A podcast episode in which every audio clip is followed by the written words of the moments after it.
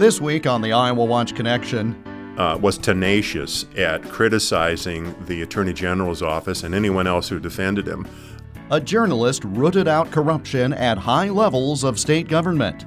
The Pulitzer Prize carries just a level of prestige that, regardless of whether you worked alongside of, of the reporter or you come eighty years later, uh, you're, you're proud as a member of the organization. And it put his newspaper on the map for all time. But he was an individual who Uh, When, when he saw uh, corruption, saw uh, there was no stopping him of putting it on the front page of the Cedar Rapids Gazette. Verne Marshall and his Gazette, our topic this week. The Iowa Watch Connection is presented by the Iowa Center for Public Affairs Journalism, online at iowa watch dot org. Here is Jeff Stein. One of the jobs of a journalist is to find the truth and expose wrongdoing. One Cedar Rapids journalist's work more than three quarters of a century ago is being rediscovered now thanks to a new book. Iowa Watch Executive Director and Editor Lyle Muller has the unique story.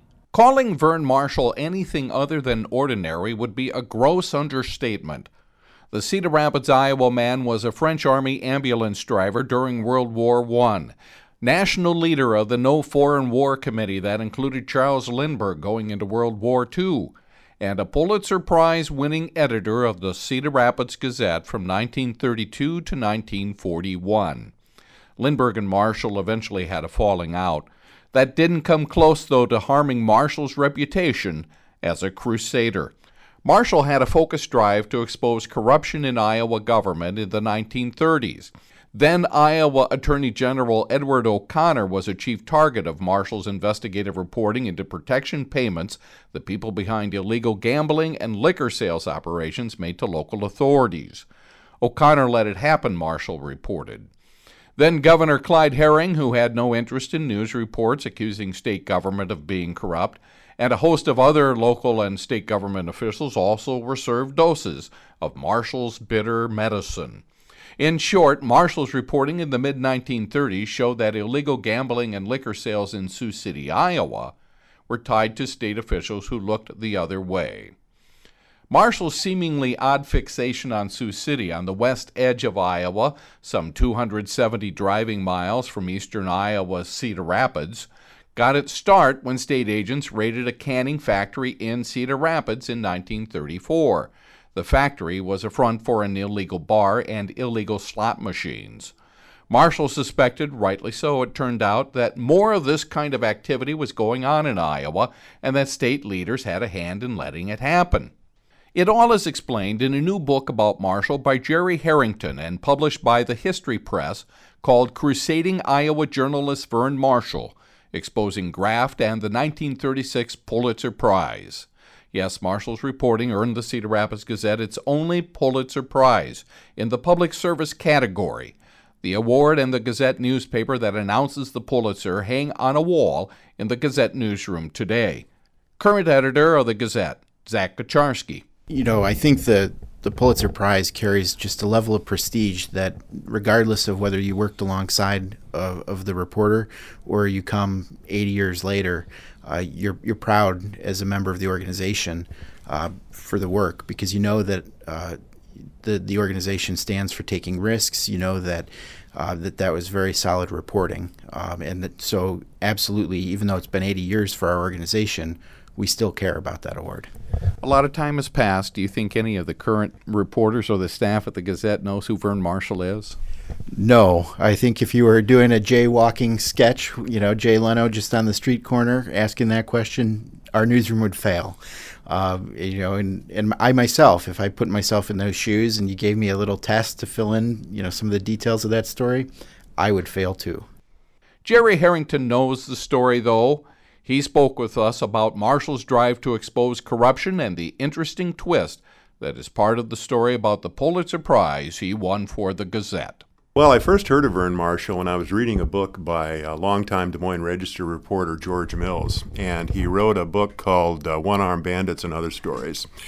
And uh, he principally wrote about the uh, uh, gambling legislation in Iowa in the nineteen eighties and nineties, but he prefaced it with a story about the nineteen thirties and uh, cited Verne Marshall's uh, investigation of uh, a slot machine racket in Iowa and dedicated about three paragraphs to it. And uh, I'd never heard of that before. So I uh, was contacted by the History Press, a, a company, to Uh, write a book on a topic in Iowa history. That interested me, so I started probing into the story about Verne Marshall, and this incredible world in the nineteen thirties opened up, and that was a fascinating story. And what were some of the elements that made that so fascinating to you? There was the beginning of the story, which was a small raid in Cedar Rapids in December of nineteen thirty-four, where there was a uh, illegal liquor, liquor operation going on in Cedar Rapids. It was uncovered, and what had happened is that the uh, person operating the uh, illegal liquor, liquor operation had a um, a letter from the head of the Liquor Commission providing him with state seals for his illegal illegal liquor. And, well, that alerted Verne Marshall to something that was going on. He investigated that. It extended into a statewide investigation that also included gambling operations, corruption in state government. And what was fascinating to me is the tenaciousness of this reporter who was able to to Uh, take a small incident like this, investigate it, and uncover a statewide corruption syndicate. And this corruption was what? Explain that a little bit.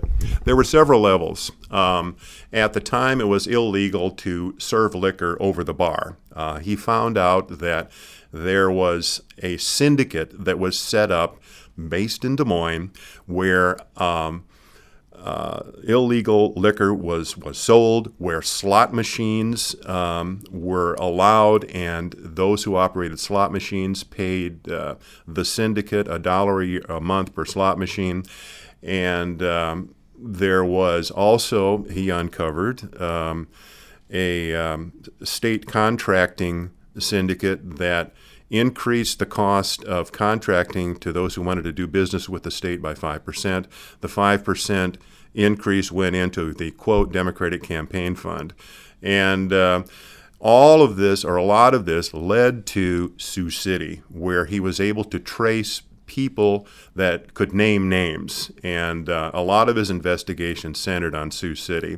Um, what happened was, after uncovering all this, or a lot of it, um, A, um, a Sioux City grand jury indicted nearly fifty individuals across the state, including the sitting attorney general, uh, Ed, uh, Edward O'Connor from Iowa City, who'd been elected attorney general in nineteen thirty-two.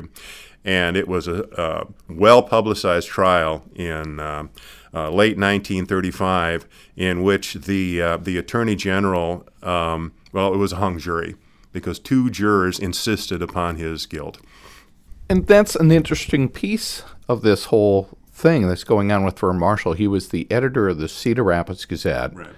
But the Gazette won a Pulitzer Prize for reporting that was pretty well centered out over in uh, Sioux City. Is that not right? And and how did that all get connected?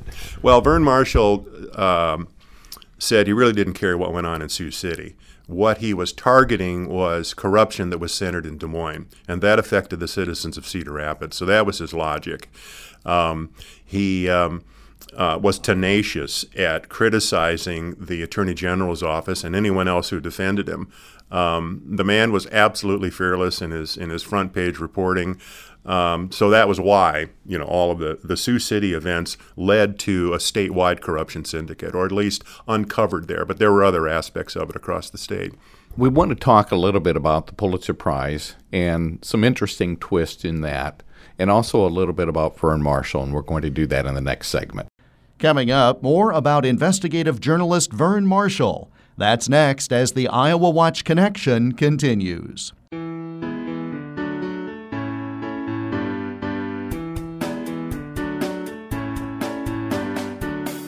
Support for the Iowa Watch Connection comes from the Iowa Insurance Division's Iowa Fraud Fighters Program. This statewide initiative educates Iowans on how to double-check before they invest and shield their savings from scammers. Thousands of Iowans have attended fraud fighter forums across the state to learn about new scams circulating in their area and how to stay a step ahead of fraudsters. Learn how to fight fraud and why it is important to report scams at iowa fraud fighters dot gov. Support for the Iowa Watch Connection comes from A A R P Iowa. Every two seconds, someone's identity gets stolen. That's why A A R P launched the Fraud Watch Network to arm people of all ages with the tools they need to spot and avoid scams. Learn how to protect yourself at A A R P dot org slash fraud watch network. That's A A R P dot org slash fraud watch network. The Iowa Watch Connection radio program is part of a statewide audience engagement project organized by the Iowa Center for Public Affairs Journalism, an independent, nonprofit, nonpartisan news organization. The center is dedicated to producing high-quality investigative and community affairs journalism in Iowa, while also training journalism students to do this work at a high ethical level. The center is found online at iowa watch dot org. Welcome back to the Iowa Watch Connection. I'm Jeff Stein. Here again is the executive director and editor of the Iowa Center for Public Affairs Journalism, Lyle Muller, speaking with Jerry Harrington, an Iowan who has written a new book about Verne Marshall, the Pulitzer Prize-winning editor of the Gazette newspaper in Cedar Rapids. Jerry, let's talk a little bit about Verne Marshall. It could be said he was a bit of a an interesting personality, to say the least. Uh, he was uh, involved in World War One with freedom fighting and in all of these different things. He also uh, was among people who thought that the United States should be isolationist uh, when it came in, into World War Two, and even knew Charles Lindbergh through that experience. Explain to us a little bit about the, how should we say, prickly personality of Verne Marshall. Yeah, he was, um, I think he was a difficult person to uh, probably get along with. He uh, was unafraid of writing anything in the newspaper when he felt he was on the side of righteousness. I say that uh, in his early life, he was born to journalism. I mean, his father was, was part owner of the Cedar Rapids Gazette, uh, and Verne Marshall worked for a whole number of different newspapers. Uh, but he was an investigative journalist from the word go. Um, and he was dedicated to the proposition that whenever a journalist uncovered any sort of corruption in terms of public officials, it was the duty of that newspaper to drive and to investigate and to report and uncover and shine a light on that as best as he could. This isolationist situation, can you talk a little bit about what you know of his feelings about where the United States should have been during World War Two, at least leading up to it? He had seen fighting in World War One, and he had seen the slaughter of human beings. Uh, uh, there's one uh, quote I cite uh, in my book where he said he went and saw the Battle of Verdun and saw all that he needed to see in one week. Um, and uh, when it came to World War Two, when the fighting began in uh, September of nineteen thirty-nine, it was Verne Marshall's opinion that the conflict was one of economics, not one of ideology. Um, and that may have been the argument in World War One, but there were those who opposed him, saying that there was much Uh, a much greater issue at stake, and that is the ideology to fight against fascism, to fight against Nazism. Uh, Verne Marshall was unswayed by that argument. In fact, he made it very publicly in his uh, organization called No Foreign Wars, which he organized for the East Coast, and uh, did his best to uh, lead the, uh, uh, rally the troops against entry into World War Two. And that made him an ally of sorts with people like Charles Lindbergh, but that didn't last. What happened? Well, um, Lindbergh had an organization called American First, uh, based in the Midwest, uh, together with an ally who was also uh, the head of, of Sears and Roebuck. Uh, so Lindbergh's organization basically tried to rally forces in the Midwest, uh, Marshall on the uh, East Coast. L- to say... Um, Well, Lindbergh and Marshall did not get along with one another. Uh, they tried to work together in their organizations, but Lindbergh uh, had a uh, – uh, Marshall just uh, rubbed him the wrong way. Um, Marshall was a very aggressive personality. Uh, Lindbergh called him very nervous. And um, as time went on, um, uh, Marshall would be on the public media and um, um, be a little bit, you know, uh, off-kilter um, at, at best. Um, he got into a vicious argument with Dean Atchison uh, in one um, town meeting of the airwaves and started threatening people in the audience for uh, saying that Atchison had uh, placed them there. So he was a very prickly personality. Eventually what happened is that uh, Marshall suffered a nervous breakdown and exited the organization long before the attack on Pearl Harbor, which would have ended it. In the meantime, he had been doing journalism beyond some of the corruption that you were reporting about. Give us a little bit of example of what he was doing there.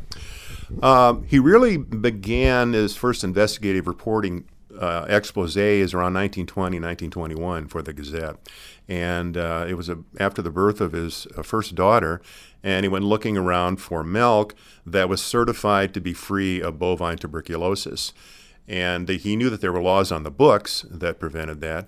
And what he found is that there was a head of dairy sanitation in Iowa that not only didn't enforce the law, but was shipping cattle into Iowa Um, from Wisconsin that had not been tested for bovine tuberculosis. Well, he uh, wrote exposés about this person, about the issue, got him fired, and that was really the first time that he really had a, a, a real impact beyond just reporting. Um, the second issue was in nineteen thirty, nineteen thirty-one, again as, as a reporter, as editor for the Gazette, when he uh, investigated um, he would call it corruption at the University of Iowa. And that was uh, an issue where the university got funds from the Rockefeller Foundation and um, put it in the bank of the treasurer of the university. The treasurer did not even charge interest. And there were other aspects uh, um, that he uncovered.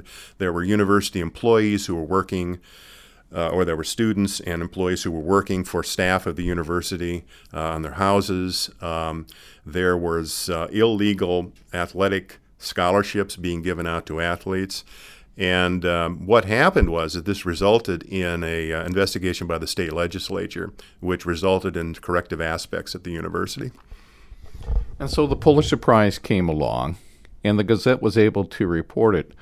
But an interesting thing about the front page of that Gazette is what happened with the indictments that resulted from the investigation of the Gazette that won the Pulitzer. Can you walk us through that a little bit? This is an interesting story. Yeah, Verne Marshall was a bit more than just a reporter. Uh, he actually got involved in the prosecution of the, as he called, corruptionists. And along the way, Uh, he contributed seven hundred dollars to the fund to help prosecute these individuals. Um, Marshall claimed that the seven hundred dollars was simply expenses, or they were simply expenses for the attorney.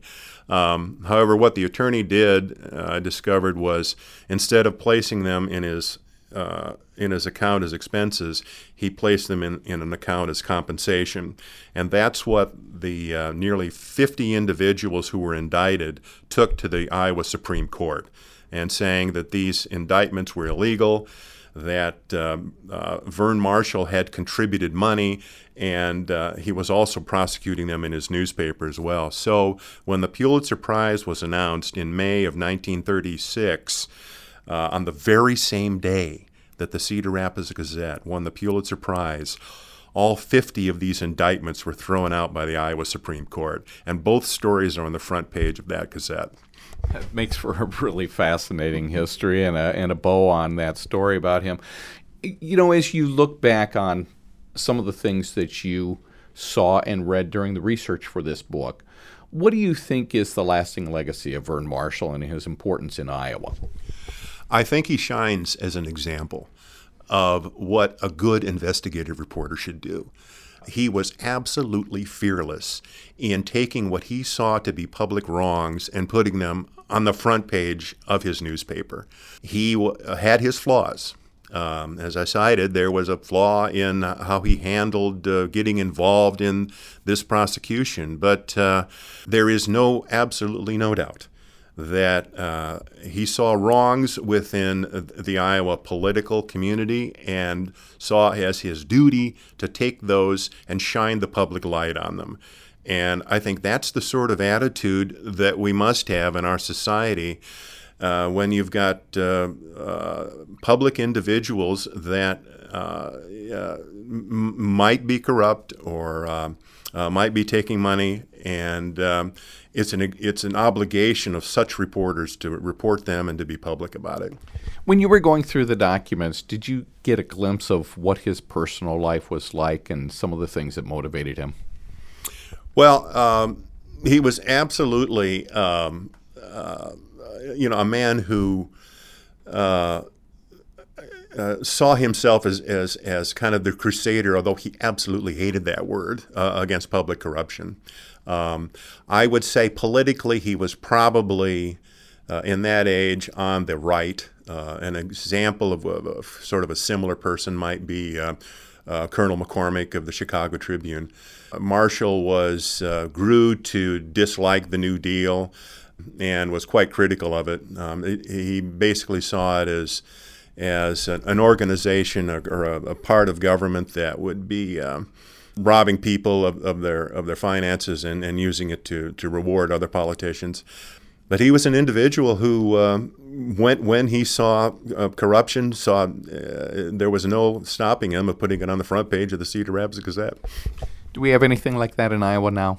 Corruption, I don't think so. I hope we do have individuals and journalists who uh, look at the story of Verne Marshall and say, this is something that um, we can aspire to. Uh, I hope we don't have the corruption on the level that he exposed, but I hope we have individuals that could that could stand in in his shoes. Jerry Harrington, thank you very much. Thank you very much. I've enjoyed this.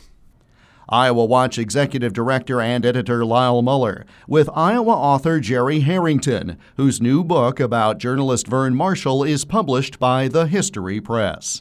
And that brings us to the close of this week's program. We're back again next week at this same time. For a list of stations that carry the program and more, follow us on Twitter at IowaWatch and be sure to use the hashtag IAWatchConnection when commenting about the program. We're on Facebook, too, facebook.com slash IowaWatch. I'm Jeff Stein. Thanks for joining us, and we hope you'll make the Iowa Watch Connection again next week. The Iowa Watch Connection is a copyrighted presentation of the Iowa Center for Public Affairs Journalism, which is solely responsible for its content. For more information about the center, including how you can contribute so high-quality investigative and community affairs journalism and student training can continue, go online, Iowa Watch dot org.